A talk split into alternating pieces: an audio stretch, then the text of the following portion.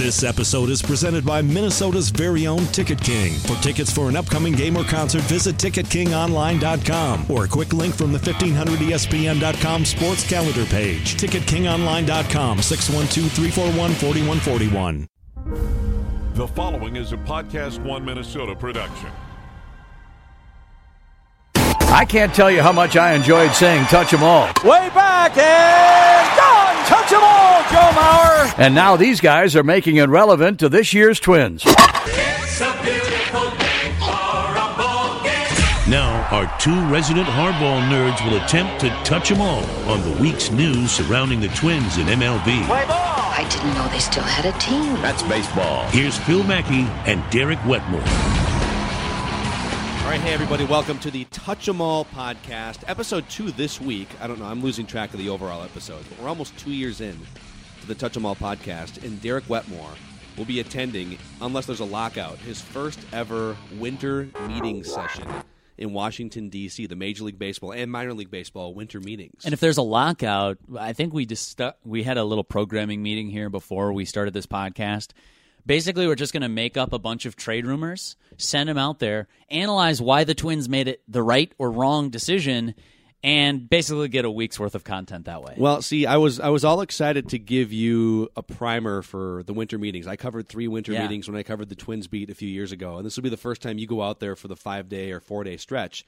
And uh, tip number one was going to be do what Ken Rosenthal does and hide by the elevator corridors behind bushes, waiting for the agent or executive that you're looking for, so you can sneak a one on one with him Yep. without 85 other reporters finding out. Yep.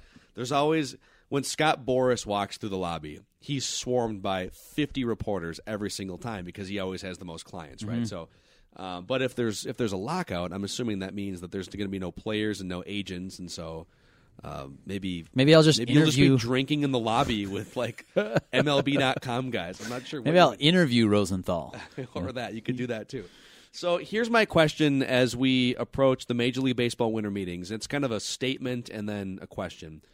For the first time in maybe a decade, I have very little interest in the moves the Twins will or won't make. And it's not because I'm apathetic. I mean, I'm genuinely interested in this new regime, this front office regime, and what this team might do.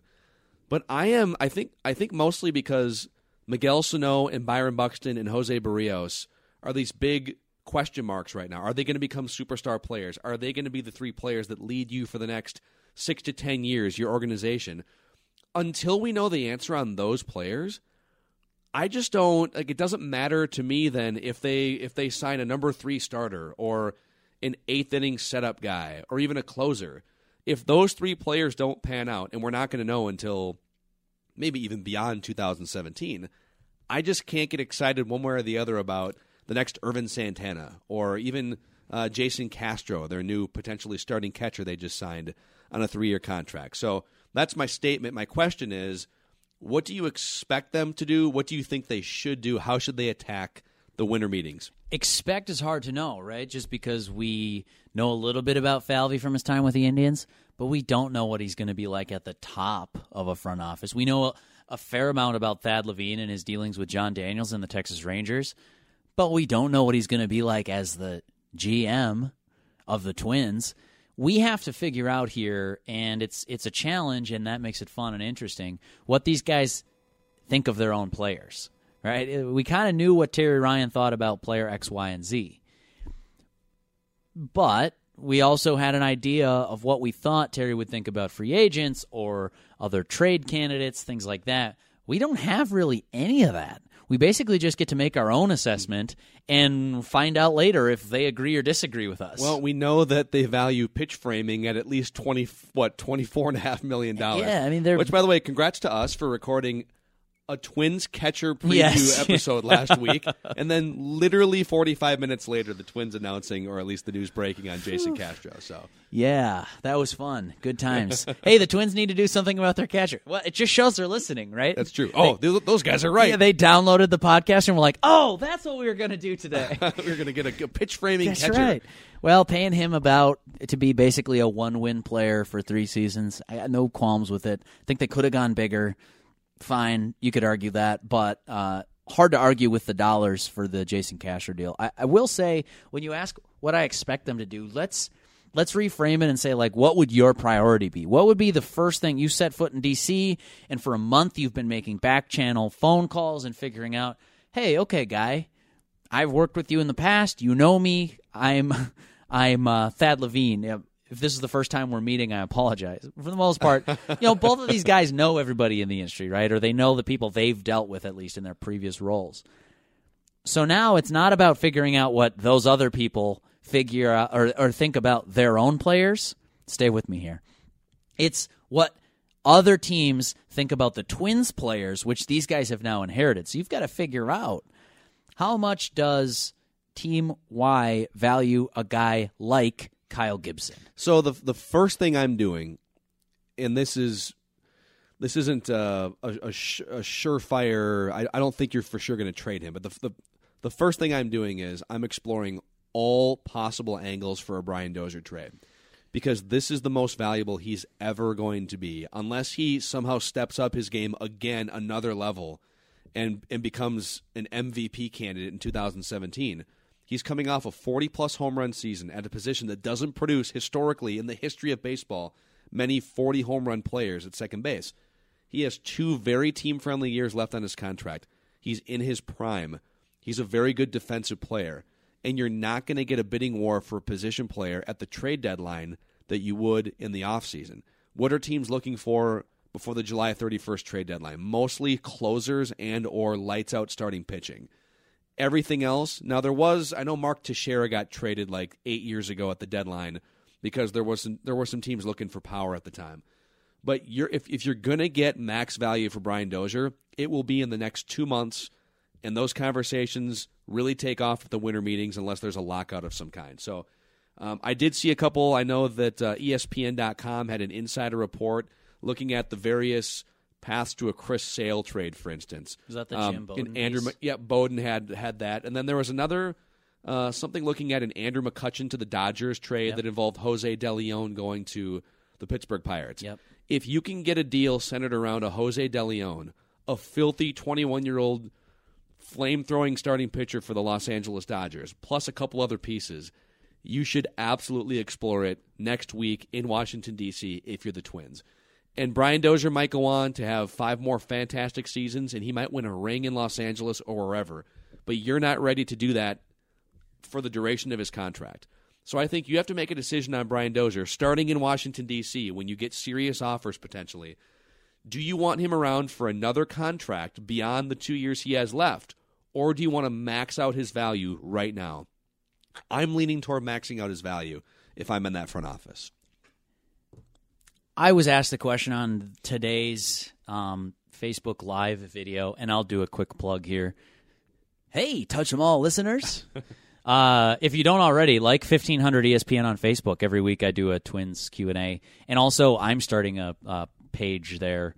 Uh, Derek Wetmore MLB is where you can find me. Twins talk. A bunch of people just kind of come hang out, comment on articles, tell me why I'm stupid, and that it's a it's a lot of fun.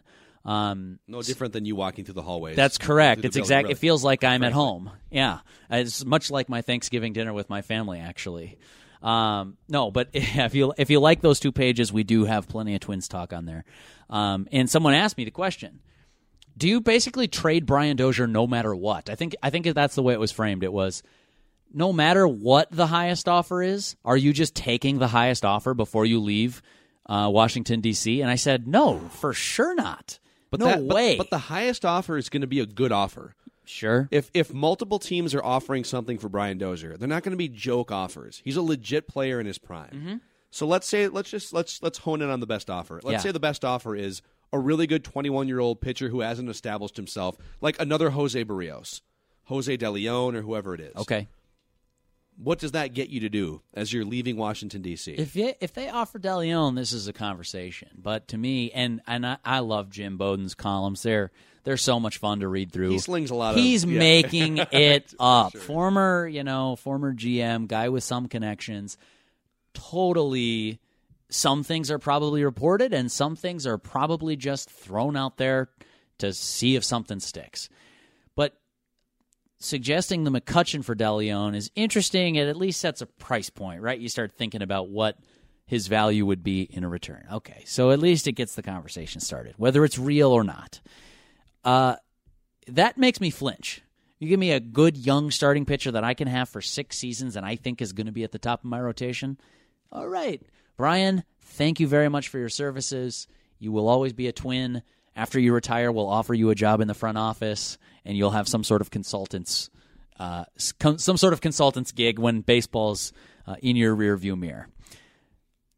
But see you later, right? You you you'd pull a trigger on that trade. Um, but to I just want to circle back on the way that that question is framed, and my answer is a definitive no on no matter what the highest offer is, are you just taking the highest offer? Look, I'd entertain trade possibilities for Brian Dozier. I think now is a smart time to sell him. He's coming off, what is it, a six win season after struggling terribly for the first two months. I still say if he was that hitter for six months, he's an MVP candidate, even on a terrible Twins team. Now he wouldn't win because the voters look at wins and postseason and stuff like that, but he'd be in the conversation of most valuable players in the American League, and he's only owed two years, fifteen million dollars. I don't, I don't think it's the worst thing in the world to start the 2017 season with him. However, I think what you did last year with Aaron Hicks would make some sense on a much bigger scale to do this year with yeah. Brian Dozier. Sell a guy where you think he's at his peak value and try to get something valuable in return. Actually, you know what the parallel is, and I never even this never occurred to me, but it's the obvious parallel. In 1997, the Twins went into the offseason with a 28 year old stud second baseman making a decent amount of money. Okay. Chuck Knoblauch. Yeah, nobody threw dome dogs at Brian Dozier, but not yet. That's anyways. the that's yeah. right. That's the other. I don't think Dozier's going to be creeping around on Twitter, uh, just sending weird DMs to you know whatever. But that's another story for another podcast. Um, but uh, remember the Twins in it was actually they waited until February right before spring training that's to right. pull the trigger on that deal. It wasn't a winter meetings trade, but they sent him to the Yankees and they got their starting shortstop for the next reign of division champions in uh, Cristian Guzman. One of their better starting pitchers for the start of that stretch in Eric Milton and Brian Buchanan was uh, a decent right fielder for a couple years, but he wasn't a starter. But they basically got their starting shortstop of the future and one of the pitchers that helped anchor them in 2001, 2, 3 until the arm injuries caught up to him in Eric Milton. So that's the type of trade you'd be making would be not for 2017. It would be pieces that you could really see gelling together for a, a long run of five, six, seven years, maybe starting in 2018 or something. It, it would be the Chuck Knoblauch – principle of trades. And every year, I think if you could get a Chuck Knoblauch package, you're trading Brian Dozier tonight. But every year, I think, well, those blockbuster trades are a thing of the past. They're dead. You don't see the the AJ Pierzynski trade anymore. You just won't ever see that. And that's what I think every offseason. I think no way will a team give up a bevy of top prospects for an established veteran with a couple years left on his deal. They yeah. just they just don't happen. The Teixeira deal, uh, when he went. What was that from uh, the the Rangers? Right. Okay, that's a big deal. That's a huge blockbuster trade. You, uh, and in my head, cynically, I say those don't happen. You don't see those. They're dead. And then you know the Braves deal for Shelby Miller happens, and you're like, what? There are still teams that are doing this. Okay, all right. So that makes things interesting again. And I understand why, if you're a Twins fan, you're seeing those kinds of moves and thinking well, of course they have to trade Brian Dozier. If you can give up two years of a power hitting second baseman that you weren't going to sign a contract extension anyways for three top prospects that might be one day starters for you, like, yeah, you're going to do that. I think you're probably looking at a much lower return than what a lot of people on on my Facebook page, on our Facebook page on 1500 ESPN, um, on Twitter, a lot of things that people are throwing out as trade possibilities or matches, potential matches for Brian Dozier man, they just seem like they're overvaluing their own guy and hoping that the other team undervalues its own prospects. You just not to pour cold water all over the flames here, but you you don't see that trade very often anymore in baseball. I mean, how often have you ever had a conversation in a fantasy league or just with friends talking about your favorite team where someone offers on the first shot a really logical, great trade for both sides? No, it always starts with let's see if they'd take Matt Tolbert right. and Matthew yeah. LeCroy. I had these guys sitting on my bench. Player, right? Yeah. Um, so, all right. So, Brian Dozier aside, if they, because again, I, I go back to the free agency angle, and I just don't. I'd have to go through the list, I guess. But they needed a catcher, so go ahead. You got Jason Castro. That's good.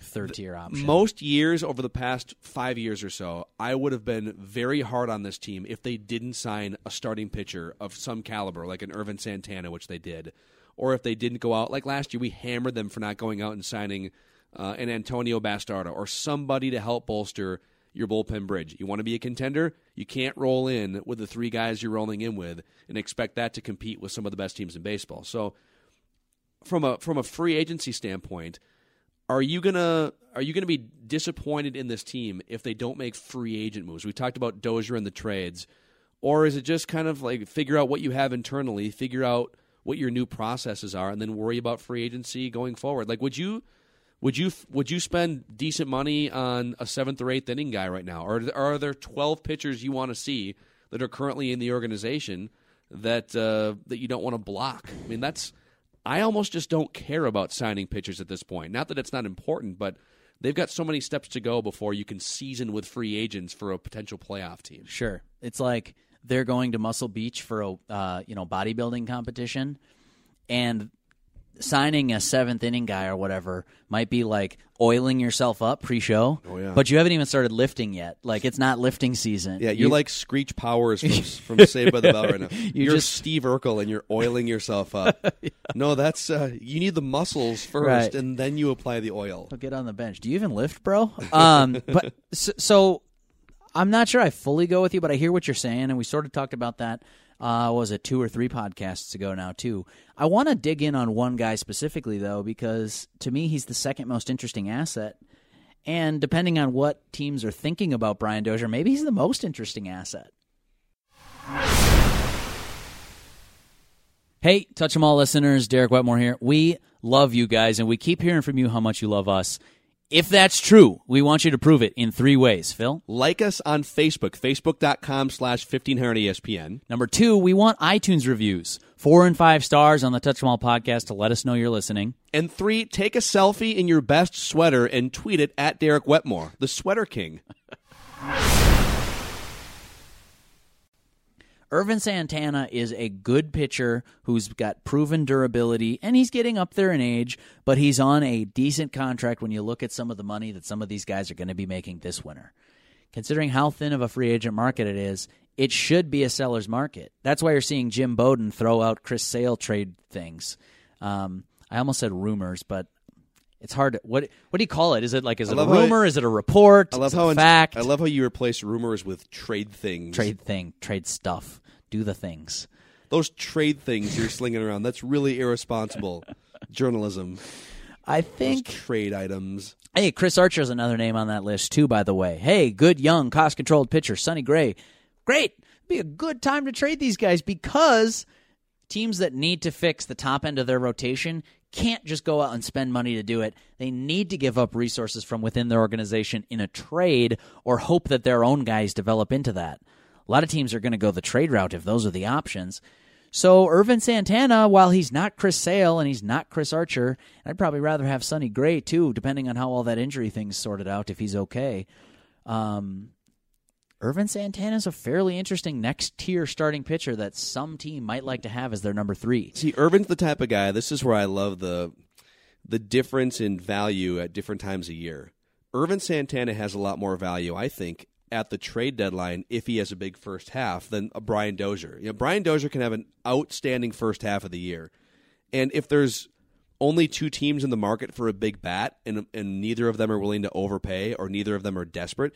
Teams are generally more desperate for starting pitching on July 30th, 31st than they are for you know for big bats and second baseman. So I'm kind of with you in that Irving can be a critical piece to the puzzle. It would take a lot in a trade offer this offseason to get me to not wait until July 31st on Big Irv. Yeah, I think that you're right on the the timing. You do run the risk of, let's say, Santana blows up in the first half, has a six ERA at the trade deadline, or gets hurt. Well, oof. all right, you just shot yourself in the foot twice. That stinks. But I don't know that I'd be in the business of if I'm trying to let's say let's say the goal, and I don't know. I I, I actually haven't done digging on this yet because it's more of a spring training conversation. Once You know, once the roster kind of gets settled and you know what you're going into, hey, what are reasonable expectations? Like, what are you guys expecting out of yourselves this year? And that's when people started talking about postseason last year, and I was like, hmm, that's interesting. And then two weeks into the season, probably stopped talking about postseason. Yeah, it's probably safe. This year, I'm curious to know what that answer is. My guess is Falvey's not going to give you an answer. My guess is Thad Levine's not going to give you an answer. Well, there's no, but the the range is so wide, too, Yes. right? It could. That's what I mean. Could this team, could three young players break out, and this team could be a 500 team or whatever? Yeah, uh, absolutely. Could Byron Buxton be a five win player this year and totally change the dynamic of the Twins? with with Jason Castro's TC Bear glove behind the plate, framing pitches. Like, could the starting staff shave a run off its ERA? Could Sure. TC Bear be their actual opening day DH and just start hitting dingers? Okay, uh, quick aside here. You saw Eric Thames. Is it Thames or th- or Thims? I've always heard Thames. like Thames, Eric Thames, Thames, but I don't. I don't know. Did you see? So I'm he go- making it up. He goes to Korea for three years and hits over the course of three years, hits like 350 with an average of 40 plus home runs. Yeah. This comes back, signs a contract today as we record this on a Tuesday with the Milwaukee Brewers, and and they liked him enough, scouting him in Korea, to get rid of Chris Carter, who hit 40 some home runs for them last year. They just flat out non tendered him. If TC Bear went to the KBO and batted in 150 games, would TC Bear hit 50 home runs? ah, boy. Could TC Bear destroy KBO pitching like mediocre American hitters who wander over there to save their careers? I don't know the answer to that, but I will say uh, to anyone who is a as a you know derelict or whatever likes to just bet on anything. Don't bet against the bear. You show up to Target Field early and there's a home run hitting contest. Doesn't matter who's out there. Do not bet against the bear. Um, I think that the the point that I was trying to make on Ervin Santana is like, yeah, you're running a risk, but like, let's say with that win total thing that I was talking about, let's just say like you put a goal that some people might think is ambitious and some people might think is about right, 500. You are shooting for 81 wins this year. And how do I get to 81 wins this season with a roster that's basically not that much different right now as it stands from last season's? We upgraded the catcher maybe a little bit, and like you're expecting some guys to get back healthy. Glen Perkins, Phil Hughes, that should help. Byung Ho Parks maybe in that mix. But like the roster's not that different. Can you really improve by more than 20 games kind of a thing, right? So that's the question. If that's the goal, if your intention is to start trending toward contention so that you can really take off in 2018 when you expect to be much more competitive and maybe even have a shot at the Central Division title or at least a wild card spot and be a postseason team, I wouldn't be in the business of taking a 5.0, what was it, 5.08 ERA, 5.09 ERA, and getting rid of the most dependable, best starter before the season starts. If it turns out they're not competitive, or even if they're just sort of like a middling club, but keep in mind, 500 teams are buyers now at the trade deadline. If it turns out that the Twins are even in the conversation, well, then you're probably happy you kept Ervin Santana. And if they're not in the conversation, they've just fallen off, the wheels fell off. Uh, they traded Dozier, and Sano got hurt, and Buxton reverts back to what he was pre September. All right, that's an uphill battle. That team's going to struggle to win 80 games. Fine. Now you can trade Ervin Santana, and there's going to be at least three teams that need a third starter for their postseason run. A guy that's going to start for them in October, and they're willing to give up some prospects for that. I, I don't think that changes in the winter meetings versus in July. One last thing on Ervin Santana. I think people have to keep this in mind. We look at pitchers through severe pitcher beer goggles here in this town. So what looks like an incredible ace season to us because we've watched the post Johan years here in Minnesota is really just a number three, number four starter for a really good team that would be looking to trade. So you're never, even if he gets really hot in the first half, he has a 10 plus year track record in the big leagues. He is who he is. He's a really good, solid pitcher. You're not going to get a top prospect for him. He's There's a- one player on your roster, at least. I'm not counting the guys who are like the Miguel Sano's. There's one established player on your roster that can land you a top impact young player, and it's Brian Dozier in a trade. Um, on the Phil, you brought up Phil Hughes. Maybe getting if Phil Hughes can come back, stay healthy. I have one thought on him. Okay.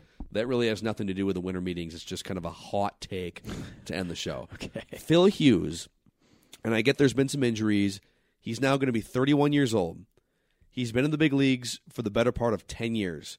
He has a 440 ERA in exactly one, what you would consider above average season as a starting pitcher.